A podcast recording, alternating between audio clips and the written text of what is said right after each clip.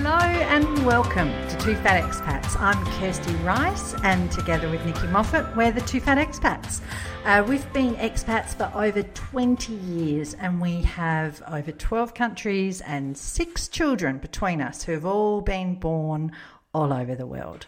We've both worked, mothered, administered, and volunteered, dealing with all the dramas that come with moving countries again and again and again. Anyway, here we are today. Nikki Moffat is in Copenhagen, in Denmark. I'm in Adelaide, in South Australia. Hello, Nikki Moffat. How are you? Hello, Kirsty Rice. Thank you. I'm very well today. I'm a little bit tired because I was up late reorganizing my room behind me. You'll oh, be able to ah, see it. It looks good. It looks good. For, so, for those who can't see, uh, it was a, a, little bit chaotic there in the past.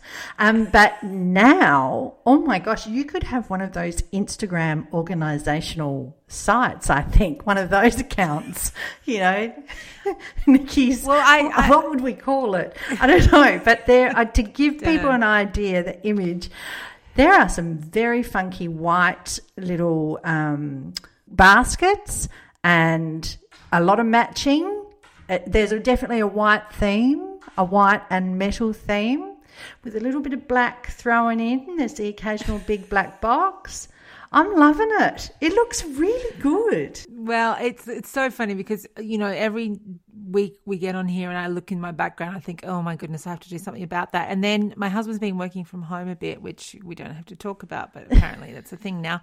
And he can't have a Zoom call without putting a background on because it's oh. rude not to have video on now because you've been so so long doing calls and people aren't, yes. aren't having the my camera's not working argument going for them anymore. So people have to be polite and put their camera on.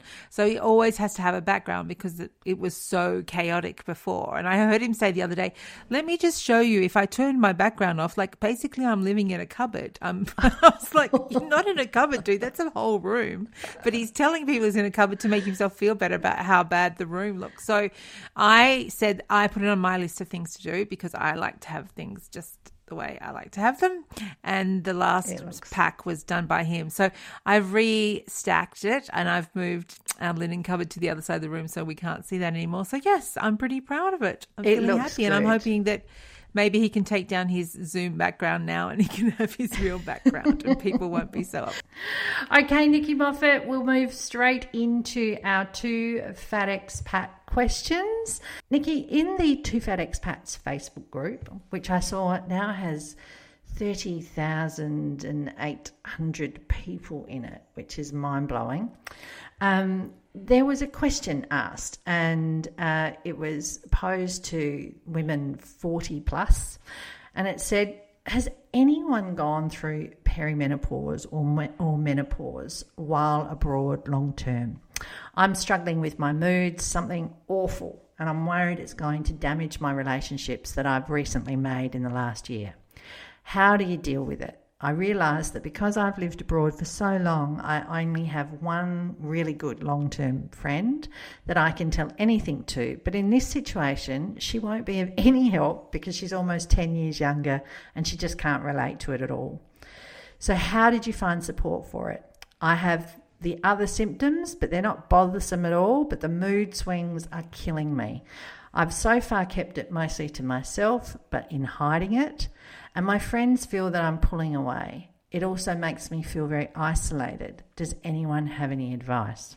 Anyway, Nikki, like um, the the original poster, the OP, as we would say, put it out there, and I thought that's a phenomenal question, and I can't believe we haven't had that before. But I kind of walked away and came back to it because I wanted to ask some questions and get some info. And there were 141 comments in the time I'd sort of walked away to the point that the original poster had locked the comments. We often don't see the original poster lock the comments. no, it's usually, usually us. locking but the, the original poster, I think, had just gone, okay, okay, I get it. You're, you're all menopausal. so message received. yes. But one of the one of the answers that came back that I thought was fabulous was from Bernadette, and she said, You've just put your finger on the exact issue I feel about long term expatting. How to gather information about common issues like menopause, etc. I use the example in a jovial way. You don't just meet new people and ask them, hey, by the way, anybody have a vaginal prolapse problem? she said, This happened to me. I was diagnosed in London. Then I promptly moved to Hong Kong. I went to find a physio, especially for the issue. And so she went on. Um, and she basically talked about moving from place to place to place and never really kind of getting a good grip on things until she basically got home and got help. So, uh, Nikki, I think you know, there's two things here. I I was going to uh, talk talk to a doctor and do an interview with a doctor, but then I, when I really looked at what people were talking about and what they were thinking, I think that we'll save the doctor interview for another special episode where we will do an entire episode on this. And so, yep. if it affects people, I would say that if you are a 25 year old expat and if you are listening right now, please think, oh, well, I'm going to give that episode a big skip because I want to tell you that it does come and it does come very quickly. While you think that is so far from your life, it isn't. And I have had girlfriends who've been through perimenopause in their 30s. So, which is a scary thought for those of us who put, I mean, I had my fourth child when I was 37. So don't don't rule out listening to it. Don't let menopause come and bite you in the bum unexpectedly one day. But I thought, Nikki, maybe we stick to you and I the points about being worried about it affecting your new relationships and being worried about it not being an accurate representation of who you are and sort of having a friend to talk to. Maybe if I start with what I've been doing for the last few days and what I've learned because mm-hmm. what I instantly did is thought, well, there must be a really great podcast out there for menopausal women. You know, there must be one of those ones. There's heaps of uh, podcasts for money issues and beauty issues and health issues and you know whatever. But I really didn't find one that completely grabbed me quickly. Do you know that was the glossy, fantastically produced, you know, hot on topic. Do you, you know the ones I'm talking about where they come on, it's yeah. a great intro and you're instantly, and it's maybe a little bit humorous you're and engaged. whatever. You're yeah. engaged. And so I'm not saying they're not out there, but I'm saying when I did a quick search, nothing came. And I did see someone suggested one called Sexy Aging, but when I looked for sexy aging, I couldn't find sexy aging. So if if that okay. person's listening, come come back and tell me what I'm doing wrong. But I did find I went onto the ABC website and I searched for menopause. I did find some fantastic interviews. Um, I also found something called the menopausal doctor. Uh, if you're in the UK, and that's sort of the uh, or the the voice you want to listen to. But when I went to the ABC, I went to Life Matters, and I saw a couple of episodes. One was how not to be blindsided by menopause, and there was another really interesting one called "Stop the Silent Career Killer." Because there are people now that specialise in menopause at work. Interesting statistic, Nikki, is that uh, there was uh, one very large corporation in Australia that said, I would rather talk to my staff about gender reassignment than talk to them oh, about meta- menopause. Yes. yes. I've seen some, some research that says it's, it's very impactful um, on women in the workplace and it, it needs to be addressed. And, you know, there are companies addressing it uh, because companies, of course, think once they've got past um, women with small children that they can just everything's fine now. We're all good. But there are lots of things that impact us over the course of our lives, women and men, and mental health wise, hormone wise, etc., etc., that really do need to be addressed. So it is good that it's becoming more uh, more seen in workplaces and other environments. Yeah, and in the podcast that I listened to, they had a number of women who had maybe even quit their job because either the symptoms yeah. had become so bad or they just hadn't sort of found their way. Um, and it was the whole thing about having to go and speak to your boss about the space that you were in right now and how, how who wants to talk to their boss about uh, you know with hormone replacement therapy and those sort of issues. But one of the things that was said that I I th- was a bit of an aha for me was that menopause is a bit like childbirth. It's it's a different experience for everyone. So while there's that you'll find that there'll be people out there that will say, I loved menopause. I welcomed menopause. It was so positive.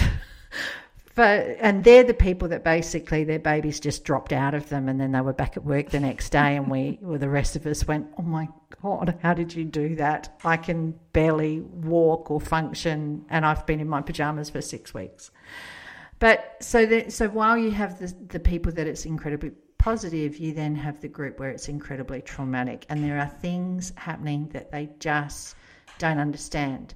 And there's also that public perception too that it's kind of the end of your life, that it's the last stage of your career, you know, you, that you're so old. And I was thinking about if you work in a particularly young workforce and you work maybe in tech, and like I worked for a very uh, young male person when I had breast cancer and was instantly because that's what happens when you have breast cancer and you have chemotherapy is everything instantly gets fried.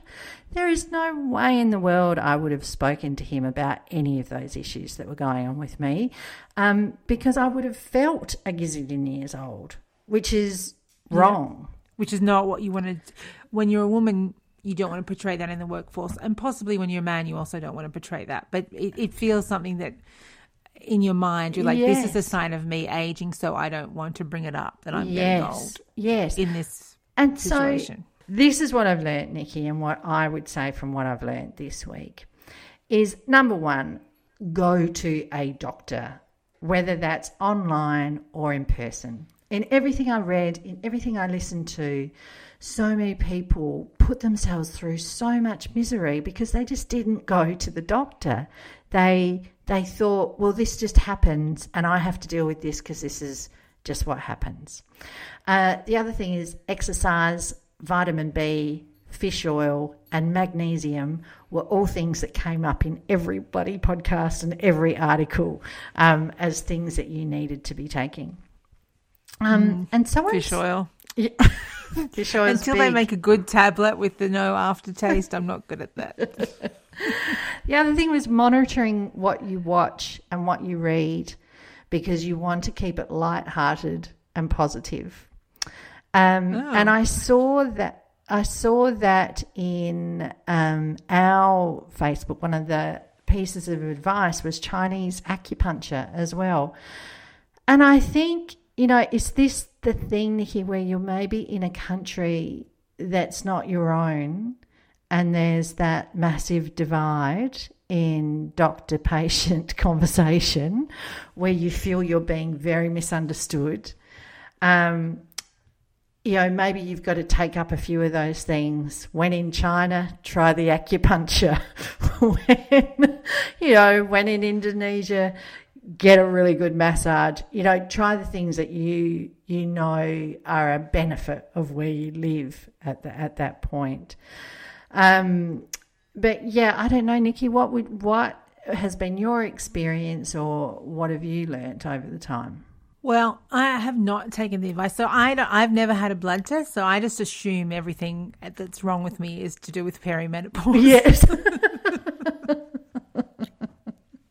and someone, said, my sister in law said, So if you had the blood test, because I've had one and I'm not, you know, I'm not there yet. I was like, No, no, I haven't had a blood test. It's just like I've got all these symptoms. So obviously.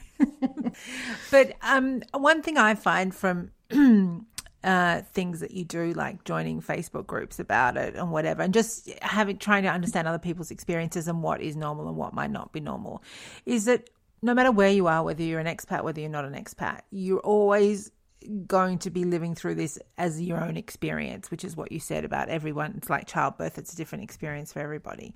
So, Um, that's one thing. And the other thing is that different countries have totally different ways of dealing with things, and Yes. which we've discussed before. And so the other thing that might be really difficult is is if you are in one country or you've grown in up in one country or you have a cultural affiliation for one country and you understand the medical system and how they treat it, and in the country you're in, it's totally different. Like they might not HRT might not be a thing, etc., etc. I don't have HRT. I, I don't know anything about it, but I've just read a lot of people who have said, you know, they don't do it here, and how how can I do things? And it's I think it's very hard because you've got to get your head around, like, like what you've said, trying to deal with it a different way. And the other thing is cont- continuation of care. So, um, if we go back to Bernadette, who had her vaginal prolapse problem and then um, promptly moved to another country, like you've got to be able to be confident enough to walk into a doctor and say, "Hey, you know, Yeah, just straight off the bat. Uh, I know- straight off I the bat, I've got to find a doctor to deal with this. Yeah.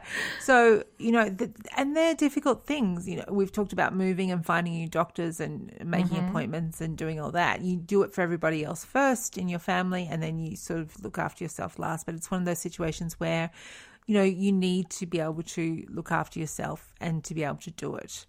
Uh, and if you can't, that's not the end of the world. You know, there there are those those of us out there who don't, can't, and haven't done it that way. But you know, it, it's one of those things about putting yourself first. It's the, it's the putting on the face mask on the plane. You know, before the people you're traveling with, etc. You've got to try and say, okay. This is about me, and so I have to deal with it. And especially if you're worried about it uh, impacting people around you, yeah, the only way you can change anything about that is to is to address it in some way yeah. Or ignore it. But otherwise, it'll just be, you know, I, I haven't thought about mood swings. I just think I've had mood swings my whole life, so I haven't noticed anything that much more. but yeah, like I, I, you have to try and try and address it yourself, and there are lots of ways, and and everything is different, and you can't. There's not always going to be a best way. Of course, there's science and there's best practice and whatever, but there are always exceptions to that. Not exceptions to science but exceptions to how best tra- practice might treat you versus how it treats somebody else. So you've just got to really that's what i can see from you know my friends and, and my groups and whatever is that you know everyone walks a different path on this. No one has anything experienced exactly the same. And so you have to be really individualized about it in your own approach as well. Mm. Yeah, yeah.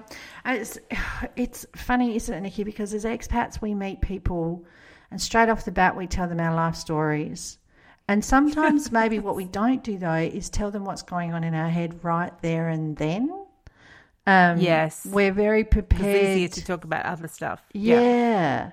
So it's easy to go back. And, you know, I, I, I think about now, I met someone new when I was in Qatar, and they, they did share something very personal, very quickly with me about their sex life. And I remember really being sort of taken aback, but realizing this person is telling you this because they don't have anyone to talk to about this at the moment, and you're it.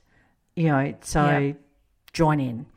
And it is, it is really hard. And I, I don't know, I would like to think that as women, if if someone came to you as a woman and said, I have this going on in my life and I just don't feel like I'm me, I do understand how it is harder to talk to a younger person about it though. That because I think when you're younger, you just don't, you can't see that any of that would ever happen to you or that you, it seems so far away. So, yeah. or that. And this is what I used to think.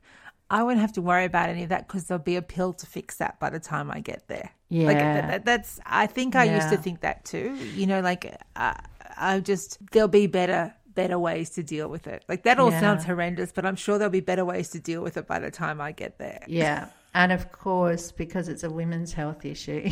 I was going to say if men had menopause, of course there would be better ways to deal with it. Yes. Well, I mean, there are pills, and I mean, it's controversial to talk about HRT, and I'm not a doctor, so I can't talk about HRT. But what I can tell you, I learnt about it in the time that I was there, is that it is controversial because uh, there was, uh, you know, maybe a perceived um, connection to breast cancer and HRT. Uh, But every podcast I listened to told me that no, that's maybe not the case anymore, and that that was an unfair, that was a very unfair connection. And I tell you, every woman on there who'd had HRT had bloody changed their lives. There wasn't one person. Oh, that- yeah. There wasn't one person that said I had HRT and it sucked. There was ninety nine percent of the people saying I had HRT and I turned back into the person that I used to be, and it took you know, I think the longest I heard was a month. Um, there were people where it just had it automatically. One of the saddest calls that came in, because this was on Life Matters, and I will put all the links in the in the show notes, is that there was a woman who rang in. She was sixty seven, and she said, "I just want to let people know that you can go through, and, and, and just to let people know, the average age of a woman going through menopause is fifty one." And but there are a lot of women that go through menopause a lot earlier than that.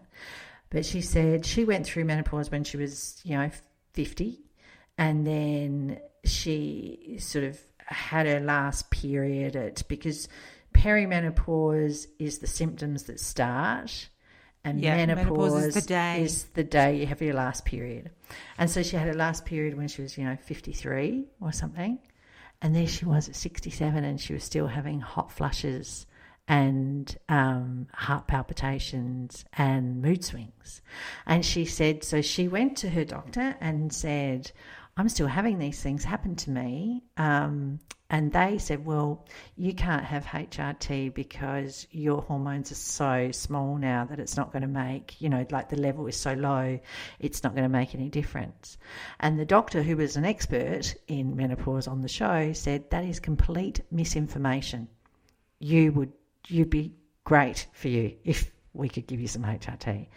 So yes, go to your go to your doctor, and if your doctor doesn't say what you want them to say, go and find another doctor. but I also think now one of the beautiful things about COVID is that we can now talk to doctors online as well, and we can have online catch up. So if you are somewhere where you think language is a barrier and people won't understand you, get online with a doctor um, from home. And yes, there are groups. There was one group that was suggested, and I'll put it in the in the post. I think it was Hyster, Hyster Sisters, but they were women that had mostly had hysterectomies, and it's a forum, and they did have a particular forum for just menopausal issues more so than um, hysterectomies. Um, I think, and I think there was hormones in the jungle or something like that. Um, so there are definitely places to go and chat to people. There is a there is an expat menopause Facebook group. So there are places that you can go. Um, but I really think from what I read and what, what I saw, number one is go to your doctor. And like you said, Nikki, have the blood test. Find out where you're at. If it's as simple as having the blood test, just sort of have a look. I mean, that's a five minute exercise. Yeah, hundred percent. Okay, Okay. Kirsty. Well, I hope that that's been some tips and good good work on your investigations this week. okay, so Kirsty, my question to you is: I was in Hamburg uh, last week for work. We talked about that I was going on a trip there, and it was lovely. I stayed with a with a friend who has a gorgeous, gorgeous house, and it was was better than being in a hotel room. Let's be honest. I had my own room, my own bathroom. The towels were amazing. The water pressure was out of this world, uh, and, and so it was really, really lovely. And I said to her, "Look, I'm really not going to be." Like I'm just going to be in and out, and I'm working, and you know I don't need dinners. I just, you know, I'd love to see you if you're around, but I just bed would be lovely. Yeah. And so we had this really just lovely catch up sort of in the mornings and the evenings. Um, and but you know, I, I I wanted to give her something something meaningful or, thanking her for having me because you know it's still an imposition to have someone in your house and you know we had I had a set of keys and who knew when I was coming and going and etc etc I was using one of their bathrooms whatever so you and I had a bit of backwards and forwards about what what could I get what could I get for her and how could I get, you know, what would it be? And so you sent me some good suggestions. And so I want you to tell me what they are. Tell everyone what they are. Because when you stay with people, you know, when you go to other countries, I know it's only a five hour drive down the road, but it's still it's still a thing. So you want to you want to leave on a good note. So I reckon the best the best thing, and I actually can't remember what I suggested to you, but I'll go with it, and you can tell me fill in the gaps if I miss something. But I think the best thing is you buy something for the person who is the most inconvenienced, you know, by your trip. Not that people see you as an inconvenience. I'm sure very we're always happy to have hosts, but you know, who's going to have to make the bed, change the sheets, you know, Yeah. wait up for you or make sure there's bread and milk in the fridge, whatever. Um, so if you happen to be somewhere where there's a housekeeper, that person should be always thought of.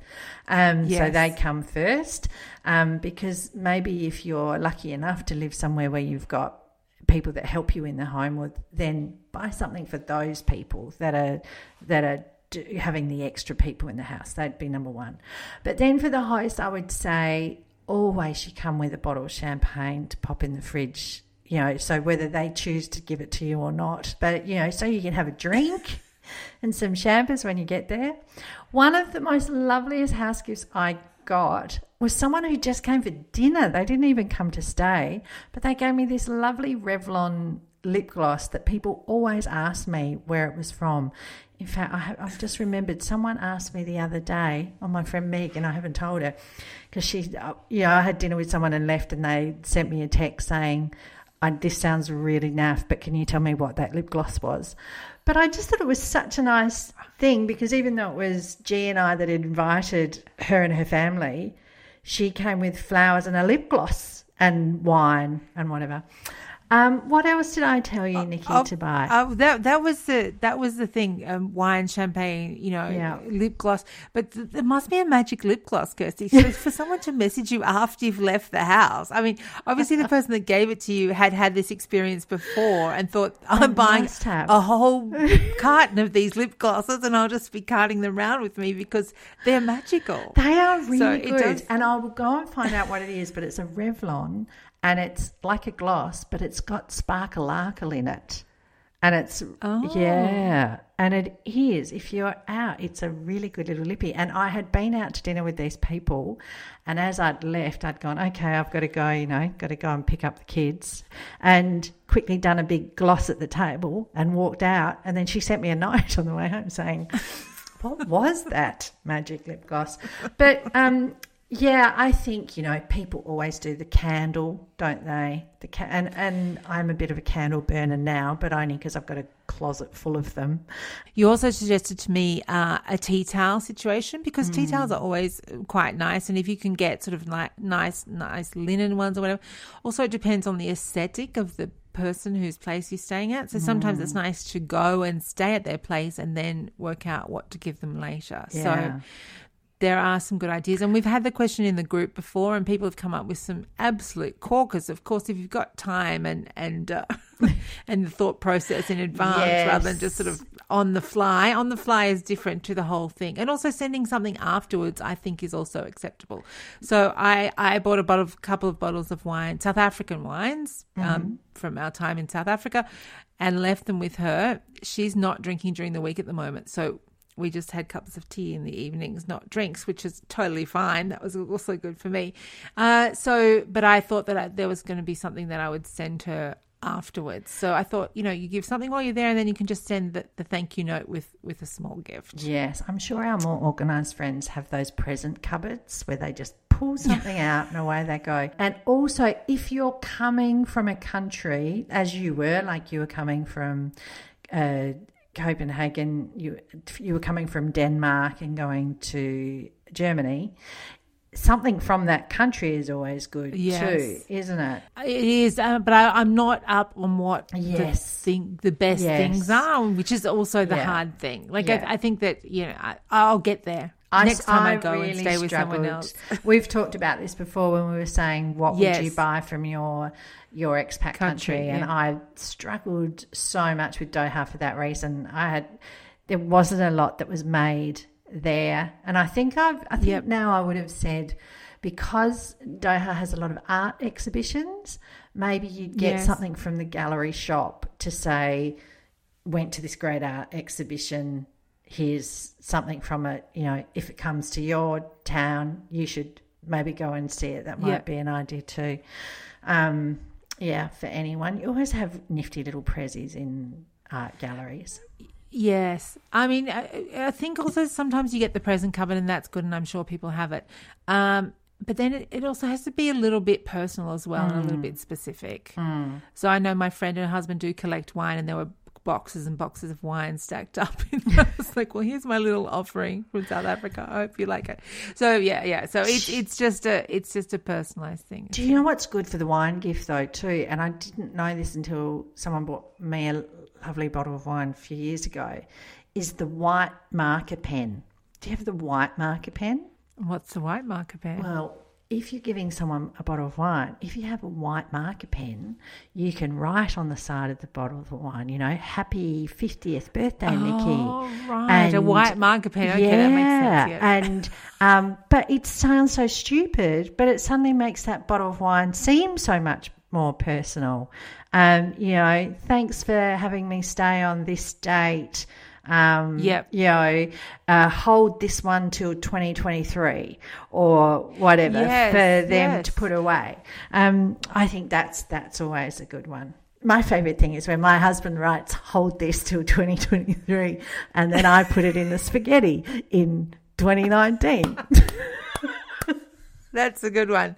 what I was going to say is that she reminded me that I had taken her um, a bottle of um, wine before, and she told me that she had taken it on their holiday that they went in summer, and they opened it the first night of their holiday at their Airbnb in Sardinia, which I thought was really I nice. So I'm like, okay, Yeah. it's okay. Yeah, yeah, yeah. That's very good. Kirsty, Okay. bold statements. Uh, what have you got going for bold Okay, statements? so you know, I said, okay, I'm going to, I do the walk every day, so, and I don't ever remember to put it in the Strava or on the whatever. And, and it is, is my problem is I'm usually listening to a podcast, I've got the AirPods in, I do whatever. If I don't have the Apple Watch on, I forget to click the button, and then did it ever really happen? Blah, blah, blah. But one thing I've done that's fixed it, it's happened for four days now. I've gone for the walk and I've said I've got to take a picture on my walk. And that seems to make it more like, yes, quick, you've got to go out and take your picture. Because there was a moment today where I went, I don't think I've got enough time in between this and getting on the podcast. No, you've got to because you've got to do your picture. So off I went. So, yes, that is working for me. What about you, Nikki? How's your cookbook club? Good. Cookbook Club is set up. The Facebook group is set up. We have 12 members and we are uh, already 12 Oh. That's members. so and I'm sure there'll good. be more this week. And uh, we're going to have our first event in October. Mm. So, yeah, that's it for me. That was my bold statement. Okay. and uh, Mike, follow through. What are your f- three favorite things, Kirsty? So there's a podcast I listen to on Apple Podcasts. It's called The Just Enough Family. Now, Nikki, it was an interesting thing for two reasons. One, I love the podcast, which is all set in New York. Um, can you remember a maternity range called Liz Lange? No, I can't, but it, it sounds familiar, It but I can't very, say that it was very off the top of my head. American New York, um, Kate Spady fancy maternity. Right, yeah. And she was really the first person who did lovely maternity wear. Um, so, you know, she just worked it out very, very, very well. That you know, there was a time where women used to wear big smocky. You know, when you think about the eighties, pregnant women wore great big tent dresses with big bows and Yes, just ugly. Diana. I love Oh, Diana. Diana. Diana. Diana. Even when you think of Lindy Chamberlain, um, in all of the Azaria stuff of what she's wearing. Um, anyway, the story is about Liz Lange's family, and it is fascinating because they were uber wealthy. They were the Steinbergs in America. They lived that Fifth Avenue, New York um, sort of life, and it rolls you through. So um, it's all about those sort of over the top parties and betrayals between family and how it all goes together. And it's almost like a bit of a family therapy session when you're listening to it, you know, listening to them sort of work things out as they're being interviewed and telling you, oh, yeah, well, I guess that is why I thought this or thought that. Um, so it's it's a it's a lovely production in that way that you're taken down into this world of beauty and wonder, but sort of weirdness um, as only insane money like that can provide. What what the other piece of it that I thought was interesting was was it was an Apple podcast that I had to pay for, and I want to know if anyone else has had to do this yet because this is a new thing with Apple Podcasts. So I was offered when I went to subscribe, and it all felt different subscribing now. It all felt like I had to do different things, but I went to subscribe, and then it said, you know, if you pay us $5, you can listen to this podcast without any ads. And I thought, no, the ads don't worry me. I don't, I don't care. And then I listened to the first four, and I went to listen to the fifth, and it wouldn't play. Every time I pressed play, it wouldn't play, and it wouldn't play, and it wouldn't play. And then I thought, oh, I have to pay the five dollars if I want to keep listening. So I did, and um, then at the end of it, the people who produced the podcast, which is a company called Three Uncanny Four Productions, who I think are owned by Sony, um, they said, Thank you for listening. We'll come back again for another season. But if you want to cancel your s- subscription until we come back, please do so. So I just wondered, Nikki, have you subscribed to any Apple podcasts? And is this what's happening now? Well, I know there's a lot more movement towards subscription based models. So, you know, there was the rise of Patreon where podcasters were, were having payments that weren't ad related for their podcasts and giving um, listeners a special feed, which might have more content or no ads or different information, etc. And so I think the podcast companies wanted to get in on it, and Spotify launched a premium subscription service, and so Apple has, also has a subscription service. And I think it's about making it easier for podcasters who have big productions and, and, and has cost a lot of money and time to to do the podcast to generate, and they've done a great job on you know generating interest and, and followers and it's a way to monetize podcasts because everyone's always looking for ways to do that. Mm. so i do have a podcast i pay for. It's the slate s- series of podcasts that i do. I pay for slate premium or whatever it's called about five dollars a month and i get all their podcasts in my feed. It's not through apple but it's mm-hmm. it's through just through slate. They they manage it themselves. So I, but i haven't actually come across one like that. Mm. There are other podcasts I listen to. For example, on the Mamamia network, they release paid podcasts in behind their subscription if you become a Mamamia member. Mm. And they always play the first episode for free on their free to air. And I always listen to that, but I never go the next step and yeah. become a member and do the payment. So it's a, it's because you have so many subscriptions in your life already, you know, you Netflix and your your Apple TV and mm. whatever else you're subscribing to. I think people are quite um, careful when they come to subscribing mm. for podcasts. But obviously, it was gripping and it was, um, you know, something you wanted to keep listening to. So they gave you just the right amount of free episodes. Yeah, and it's look. I think it comes back to too of. Um, you know the person's advice about try and listen to things that are light and um, you know not not taking your mood down with you. And I found it very much like that. I found it that it was there wasn't any mystery murders or darkness or it wasn't going to raise my heart rate with fear about what was going to happen next. And I was quite fascinated and they had beautiful voices and they they told their stories really, really well. Um, so, yeah, I definitely wanted more. I wanted to know how it ended because you were right in the hype of, wow, these people have incredible wealth and they're having a great time and she's happily married, but I've got a really strong feeling she's about to not be happily married and they're about to lose all their money. Uh, and so you want to know how and why. So yeah, it was good. Hey, look, the other thing I watched was I watched Untold, which is the Caitlyn Jenner story on Netflix, and uh, you know this is the section called Three Favorite Things, and I, I I don't know if it's my favorite, but I think I would suggest it, it's interesting to watch. Um, it's kind of incomplete, but it leaves you wanting more. Do you know, like I don't, I don't feel that Caitlyn really shared uh, exactly sort of what was going on at the time. And there were a couple of things I thought, hang on, wait, what? R- rewind. Did you just really say what I think you just said? So it really is all about the life of Bruce Jenner and Bruce Jenner, the athlete. And Caitlyn talks about Bruce like he, he is this whole other person and she wants him to be recognized for what he did as an athlete. And she says, There's so much more to me than that, but I honor him. I call him Bruce because he did do those things. So it's really interesting because it shows you Bruce as a young man, Bruce with his parents, how Bruce was a fantastic footballer and then had an injury and wasn't going to be a footballer, but he had always shown when he was a kid that he could do anything. He was one of those people that you find yeah. any sport and he just picked it up and was good at it.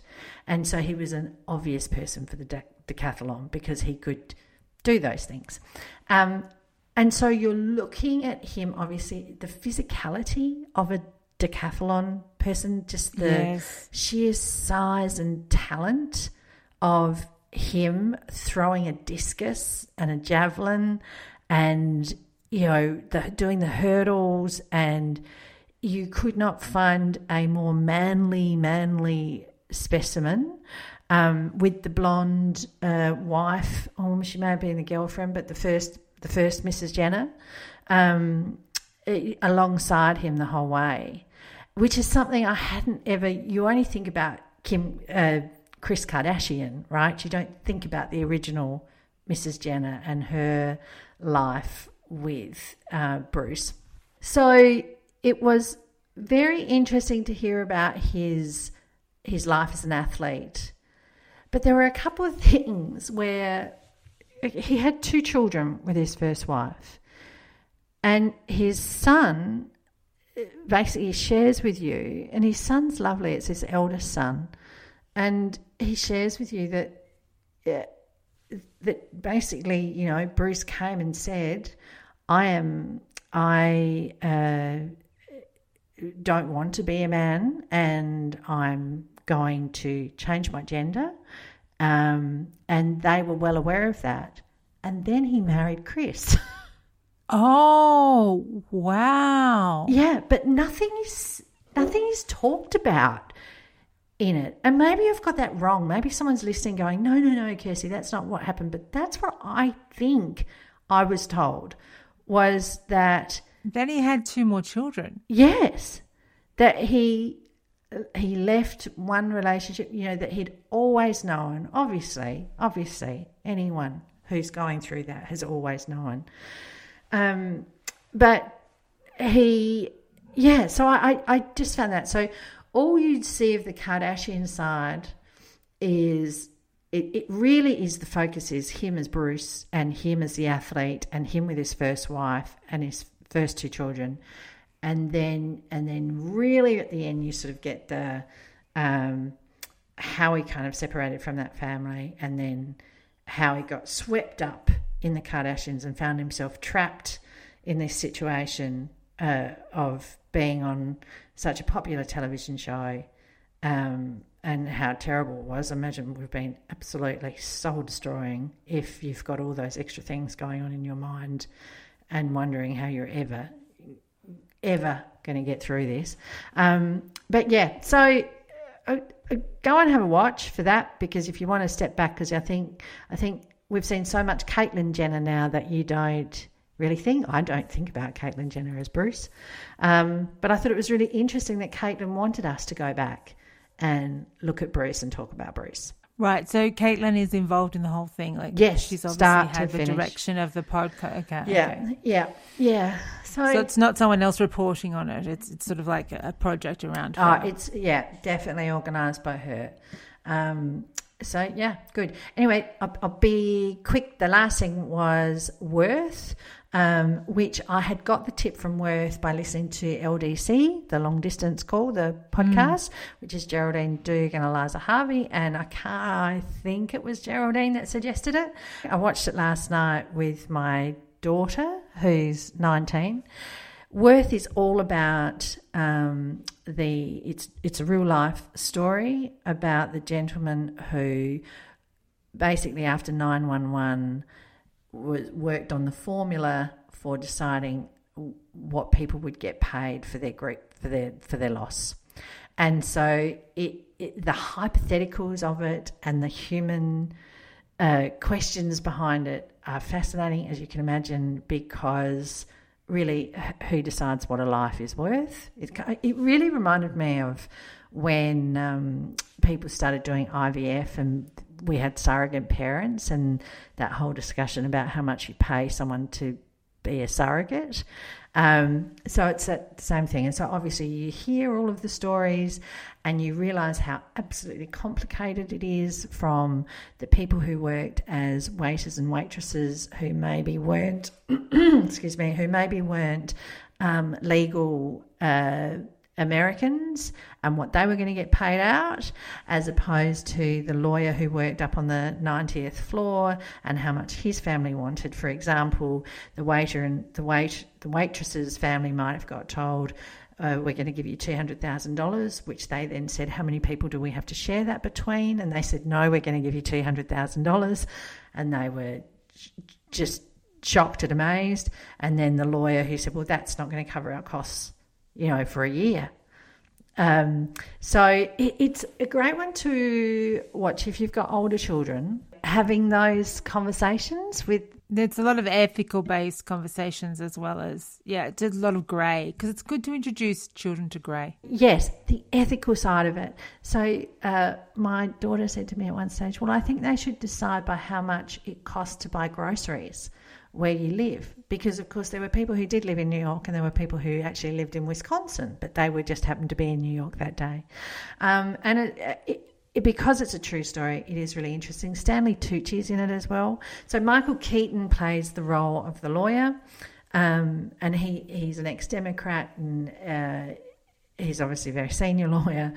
Uh, you don't get that sort of gig unless you are and very politically motivated. Uh, Stanley Tucci plays the role of a bereaved husband whose wife went to work that day and never came home and is completely insulted with the idea that you can make a formula for how much a life is worth. Um, so, yeah, it is. It's fascinating. Anyway, Nikki, that's my three. What about yours? Okay, so for me, one of them is this Instagram account, which I I just love, and I don't think I've ever talked about it. It's called My Tiny Estate. Mm. And it's um, a couple, their names are Borja and Dean, and I, I, hope I said that right. I have a Spanish friend whose husband is called Borja, but I, I always cringe when I say it because I know I don't say it exactly right. Anyway, um, they have he's one of them is an architect and the other one is an estate agent and surveyor, and they've done home renos for ages. And a couple of years ago, two or three years ago, they bought this old estate in Warwickshire, Warwick, I don't know, somewhere in the UK, and basically they're just renovating it from it was all run down and really horrendous and they've just started from scratch and done it all themselves and um it just and their store they have they've got a great Instagram feed, but their stories are just so lovely. I just love them. Whenever I see their stories, I'm like, oh, here they are. And I just really love watching them. And over the course of the, I think I started following them about a year ago.